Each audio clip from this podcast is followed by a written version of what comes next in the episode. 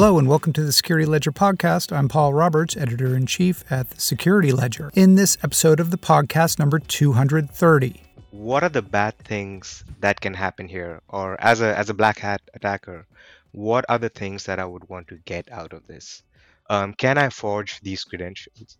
Can I can I create fake credentials that allow me to enter venues when I don't actually have the vaccination that's needed? Can I track a person across different venues and figure out when and where they entered?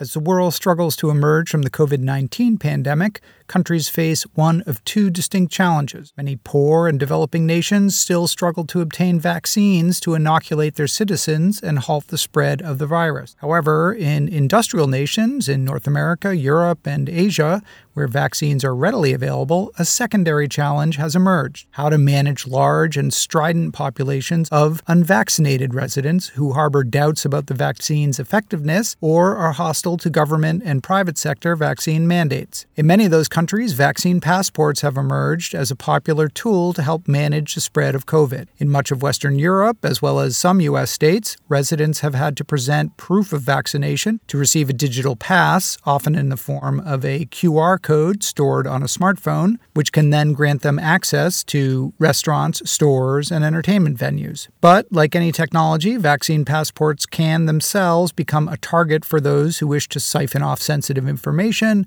create forged credentials, or merely sow chaos and distrust in the passport system itself. That was the case last week after security researchers discovered valid, signed vaccine passports issued in the names of Adolf Hitler and Mickey Mouse that were circulating on the cyber underground. The forged passports immediately led to speculation that the digital keys for signing vaccine passports had been leaked, potentially undermining the security of the entire European vaccine passport system. To help us understand the vaccine passport landscape a bit better, we invited Siddharth Adukia, the regional director of the NCC Group, into the studio. Siddharth recently authored a blog post that explored the security features and associated threats of vaccine passports. He says that risks abound from dodgy mobile applications that can siphon off sensitive data to attacks on core passport infrastructure like cryptographic signing keys. To start off, I asked Siddharth to talk about NCC Group and his role at the company. My name is Siddharth Adukia. I'm a technical director at NCC Group. Siddharth, thank you so much and welcome to the Security Ledger podcast. Thank you for having me.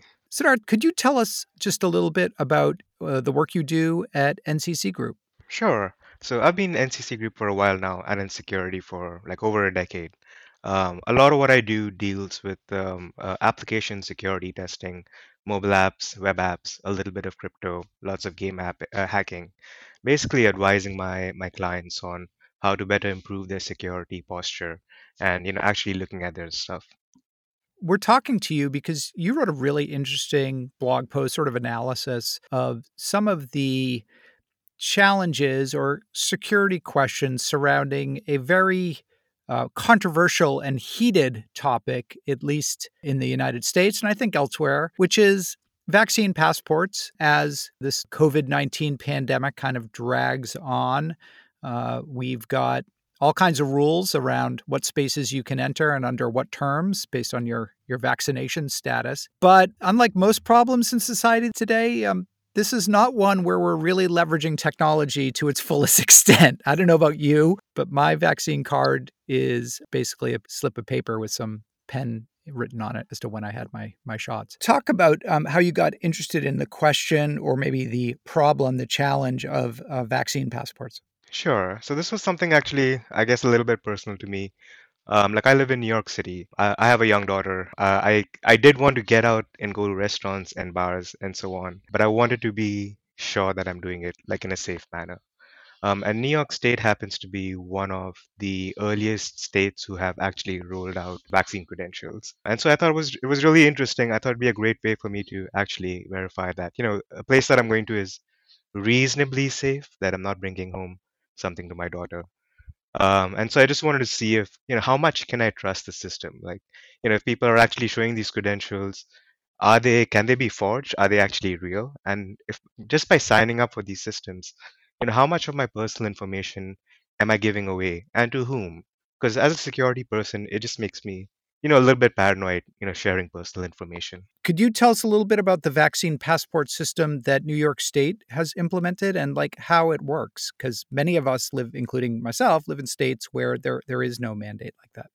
Sure. So, so the New York system is called Excelsior Pass. Um, it's actually based on a framework that's become extremely popular right now, um, and a lot of different vaccine credential systems are using, um, called the Smart Health Card um, framework. And so essentially what this what the system does is it takes certain details of a person's vaccination status or their test status, encodes it in a in a JSON payload, and then signs it with a private key controlled by New York State. Now for regular users, what they see is, you know, the familiar black and white um, QR code this is a way of like you know sharing this information easily to to other people using their devices uh, their mobile phones where they can simply scan that code and get that information you know quite easily And to get one of these passports, uh, what do you need to present um, in order to get the credential? um, that was actually like an interesting question for me because really what you need to do to get one of these credentials is authenticate to the New York State's website, uh, prove to them who you are, and since they have all the records of whether you took a vaccine or not, since at least in New York State, the vaccines are administered by New York State. Um, like once they verify your identity, and currently they're, they're verifying identity by looking at uh, by asking for um, certain details like your your name, date of birth, where and when you took that vaccine. Um, and then if you are able to authenticate to that site, they present to you a vaccine credential. Now, of course, like different systems are authenticating uh, people in different ways. So, for instance, many systems in Canada actually use their health insurance number, which I feel is a little bit more secure than what they're doing in New York State. But but I guess they're they're using what they have. And on the reception side, on the sort of gating side, how is that vaccine passport verified? Let's say you want to get into a bar or a concert venue. How does that work? The system, at least in New York, is split into two applications. Uh, one is the Excelsior Pass wallet, and one is the Ex- Excelsior Pass scanner. So for regular users, you would use the wallet application to acquire and store one of these credentials. Though, of course, you could also acquire the credential through a website and then have a paper printout of that QR code. For businesses or venues, they download the scanner application. Now, this application essentially uses the camera to scan a QR code, reads the information, decodes it, validates the signature on the credential that has been presented, and then essentially pops up on the scanner uh, application uh, whether that person has been vaccinated or Mhm. tested recently. And you've used this. You've gone out to venues and presented this passport and been been screened and and gotten access. Yeah, I have. And and basically everybody uses it. Is that is that right more or less? Well, I think everyone is supposed to use it. I think like I've been, I've, uh, at least in New York City, you're supposed to check for credentials when you go to restaurants, etc. Um, out of the dozen or so places that I've been to, um, I've only seen two or three places actually use the scanner application to verify my credentials. The rest were just happy that I showed them something on my phone. And then we all saw the video of the uh, restaurant where the uh, maitre d basically got into fisticuffs with people who were uh, aggravated by them asking for their passport. Right. Unfortunately, there's a lot of political dimensions to this, and um, yeah, yeah, kind of goes beyond the uh, information security question to a physical security question.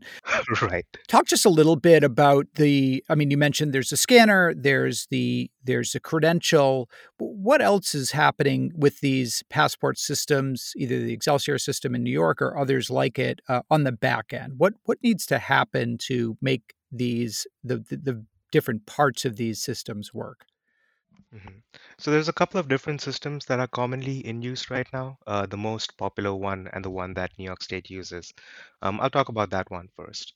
Um, so the New York Health site has information about a particular individuals and their vaccine status, and they may have acquired that information from um, whatever body has administered the vaccine. Um, in the case of New York, it is the New York State um, Health Department that's doing so.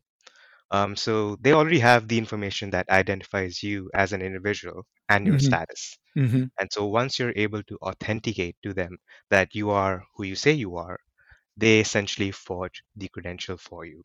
And the way this credential is forged is by using a public and a private key. So they control the private key, they use that to sign a credential, and then they're able to share that with you.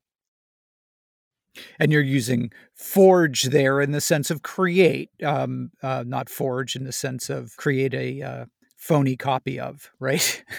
Correct. Yes. For forge in this sense is is is signing or baking. Yeah, I'm thinking to myself, it's so funny that in English that word means actually two completely contradictory things, right? It's both to create Right. a, an original item and and create an illegitimate copy of that item.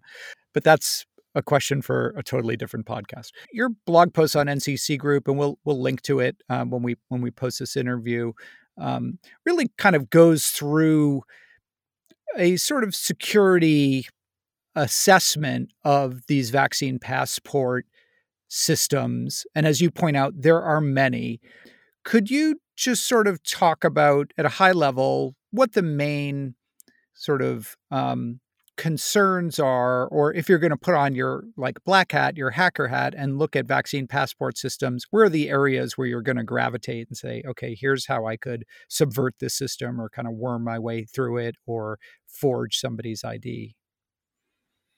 So so a good way to approach that is to think of what are the bad things that can happen here? Or as a as a black hat attacker, what are the things that I would want to get out of this? Um, and the big thing that comes to mind is um, getting someone else's PII or personal information, um, either their vaccination status or um, any other details that the system might be collecting. Um, this is something that I can actually monetize um, as a bad person. So this is probably like the big thing I want to do. The other thing I want to do is um, can I forge these credentials? Can I can I create fake credentials that, that that allow me to enter venues when I don't actually have the vaccination that's needed? So that's a couple of like the big things that we want. And then there are like smaller things like um, things like surveillance. Can I track a person who uh, across different venues and figure out when and where they entered? So when you you know put put these keep these things in mind and you walk through like what could go wrong, like starting at the very first step, right? Um, where did you get the application from? Um, if you search on the App Store or the Google Play Store right now, there are tons of like credential vault applications. Um, I've looked at a few of them and they are very sketchy. their their premises of security are super weak.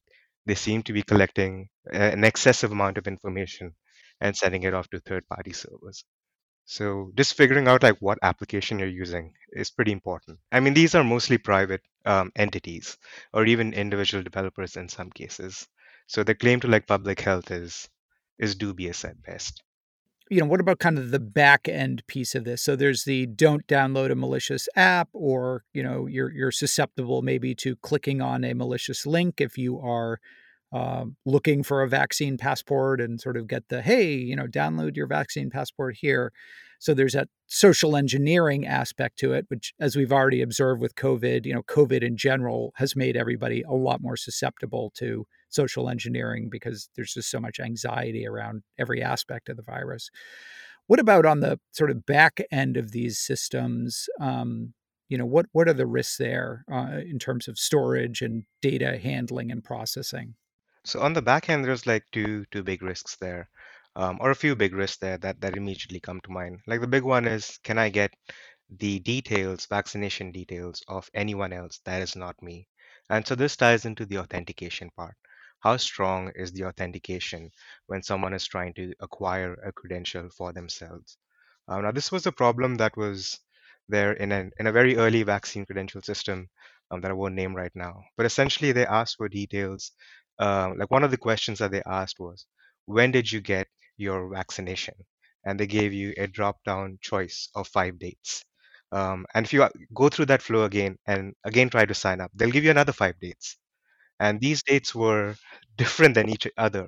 There was only one date that was common between those two sets of answers. And so immediately you know the date where an individual got that vaccine, even though you don't know anything else. Um, so minor side channel bugs like that can lead to, you know, loss of like information, personal information, or when that person got vaccinated.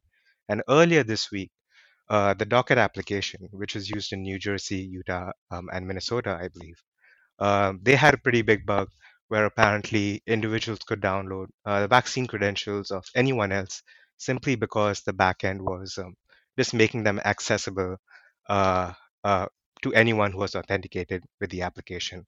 Like you could simply iterate through user identifiers and um, download details of other people. Mm. So those kind of bugs are super, super critical um, and really undermine trust in public health.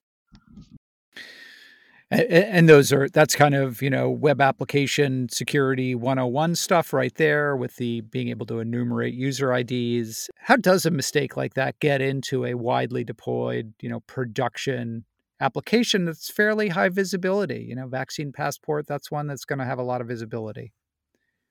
Yeah, that that that is that that was a pretty big surprise when I when I found out about it. Um, and I think it might be due to just a rush development schedule, insufficient security testing or threat modeling of the system. Um, a very, very unfortunate bug that really shouldn't have existed um, in a public health system. You mentioned that in the United States, one of the issues right now is that there are there's no standardization of vaccine passports. So even though New York State has one, even within New York State, different entities might be requiring their own vaccine passport. And certainly if you were to move around the country, you would need multiple vaccine passports to, you know, access venues and so on. From a security standpoint, um, does that increase the risk? It kind of does in a way because you're now dependent on multiple systems rather than just one that you really trust. There have been some changes uh, and developments um, since I originally wrote the post um, and put all my thoughts in. Um, essentially, there's been a broader adoption of the whole smart card um, health framework. Um, and, and what we've now seen is, I think, the beginnings of a new web of trust, um, similar to what you had, uh, do what we do have right now for um, TLS certificates for web browsers. Uh, there is now a way to standardize these keys that all of these different health issuers are using to issue um, smart health cards. Um, and so you can um, in well theoretically at least because i know that some people have deployed it a little bit more than others theoretically acquire a credential from say california and then use it against the new york scanner app um, and still be able to verify that you have um, a vaccine. Obviously, in, in many places, you know, the your vaccine proof of vaccination is is basically a paper card with um, some some dates written on it from when you got your shots. Uh, is this one of those situations where maybe that's the best approach, or is that uh, one that is not going to uh, do the do the job in your mind? Does it, should this properly be a digital identity solution? I do trust the digital identity solution more than the paper copies. I believe the paper copy ones can be uh, more easily faked. Um, and in a lot of instances, this just results in someone taking a photograph of their paper ID and showing it on their phone, um, which is, you know, way less secure than someone showing a signed object signed by um, an authority that you might trust more. Are there countries that have done this right? I think we can all probably agree that the United States has not shown, uh, the federal government anyway, leadership on the vaccine ID, vaccine passport front for obvious reasons, I guess. But are there countries that have really shown that this is something that you can do and scale and, and have work? Well, there's, there's a couple of answers to that. Like I would say, while many states might not have done it well, um, I do like the one that New York State has done. Um, I feel like they've done a, a very decent attempt at it. Um, I would have said in uh, you know uh, last week maybe that the EU has um, has a good system rolled out, um, but but just a few days ago uh, there seems to be a leak of their private key that they use to sign these credentials, um, and that basically means everyone needs a new credential. So I feel like it's too early to tell if someone's actually done a good job of it yet. Um, uh, you know, we all carry these smartphones with us that are highly capable devices. Are there in, in the systems that you've seen, vaccine passport systems? You know, we're talking about mobile apps and QR codes and you know verification against you know a back end database. But are there technologies that we could be leveraging on these devices that might improve the security or utility of these um, vaccine passports that is not being leveraged? So I hesitate to point to extremely new technologies, um, even if they might have great security properties, uh, just because that puts it out of reach of most of the masses. I feel like, you know, a lot of the technologies that are being currently used uh, have been things that are around for a while and they are, are now accessible on a wide range of devices. And I feel like that is a, a better way to go than relying on, you know, the newest security module that the only latest mobile phones have, for instance this does kind of get at the larger issue of you know digital identity documents. I mean most of us you included um, probably carry a laminated uh, license and driver's license in your wallet. Uh, you know our social security cards here in the united states are still basically the same technology that uh, was first rolled out in the 1930s little paper slip with a number printed on it. Um, no security features as far as i can tell. Is there a case to be made uh, forgetting about COVID and vaccine IDs, just for a, a more multifaceted digital identity document that could be used to provision services and, and so on. I, I do believe that is the world that we are slowly um, stepping towards uh, because the digital identities are simply way more convenient than handling paper copies and they enable a lot more features um, than you could with like simple paper copies as, as smartphones become more and more um, available and accessible to folks, um, I do believe that you know, and even the smart card uh, framework itself um, has been designed uh, with with it in mind that they would like to include more health information in it in the future. So it has been designed with that with that goal in mind. So I do believe that you know we are leveraging those technologies already and slowly stepping towards it. Yeah.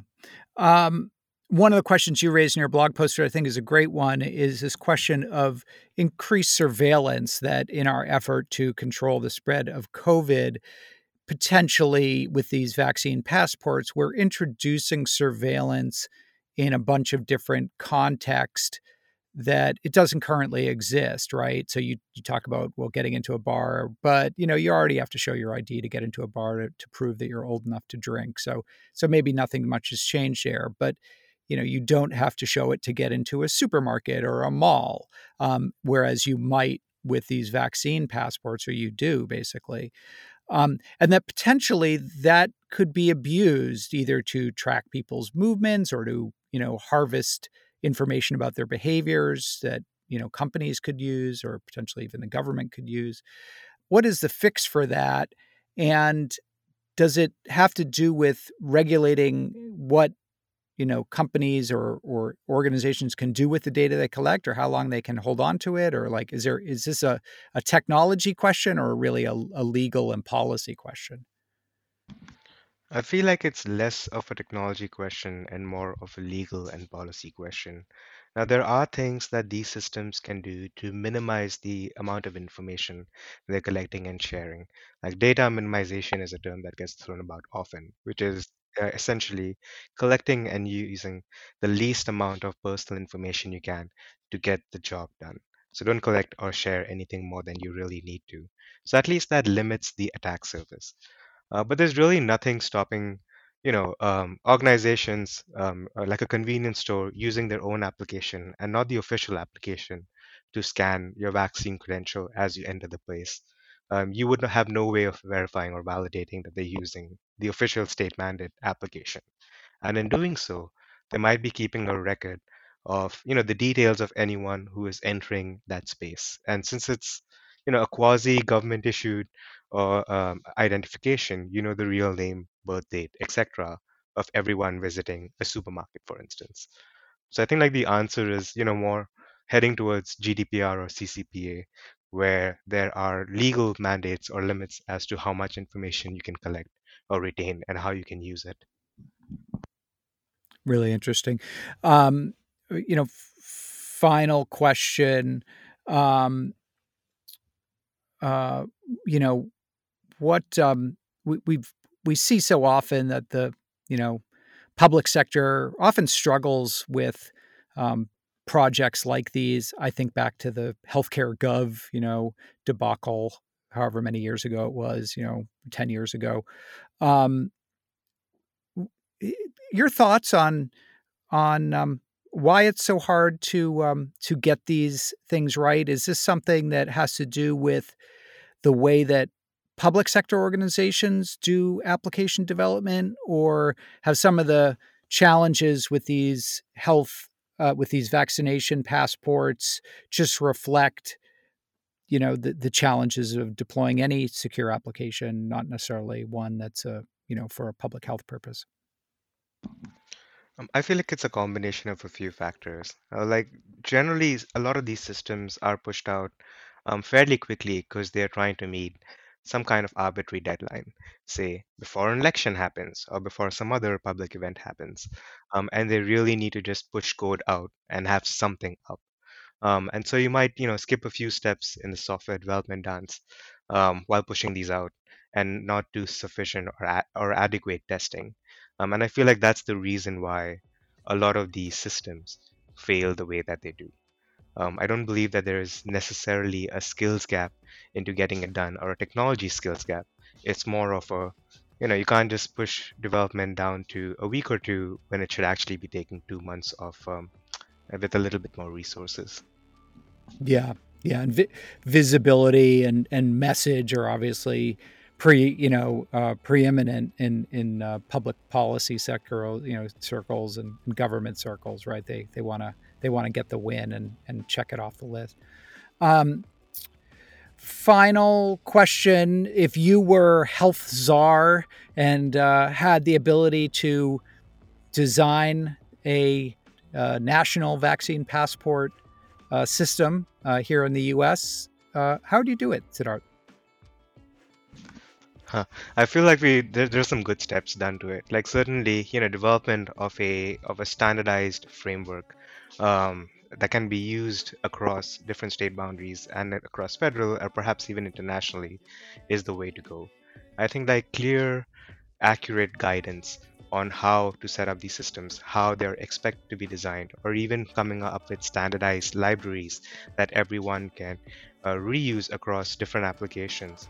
That would be the way to go in order to, you know, kind of have something that is universal, that is easy to use, and that takes away a lot of these security heavy lifting away from um, a majority of the developers. Siddharth Adukia from NCC Group, thank you so much for coming on and speaking to us on the Security Ledger podcast. My pleasure. Thank you. Siddharth Adukia is a regional director at NCC Group. He was here to talk to us about the security of vaccine passports.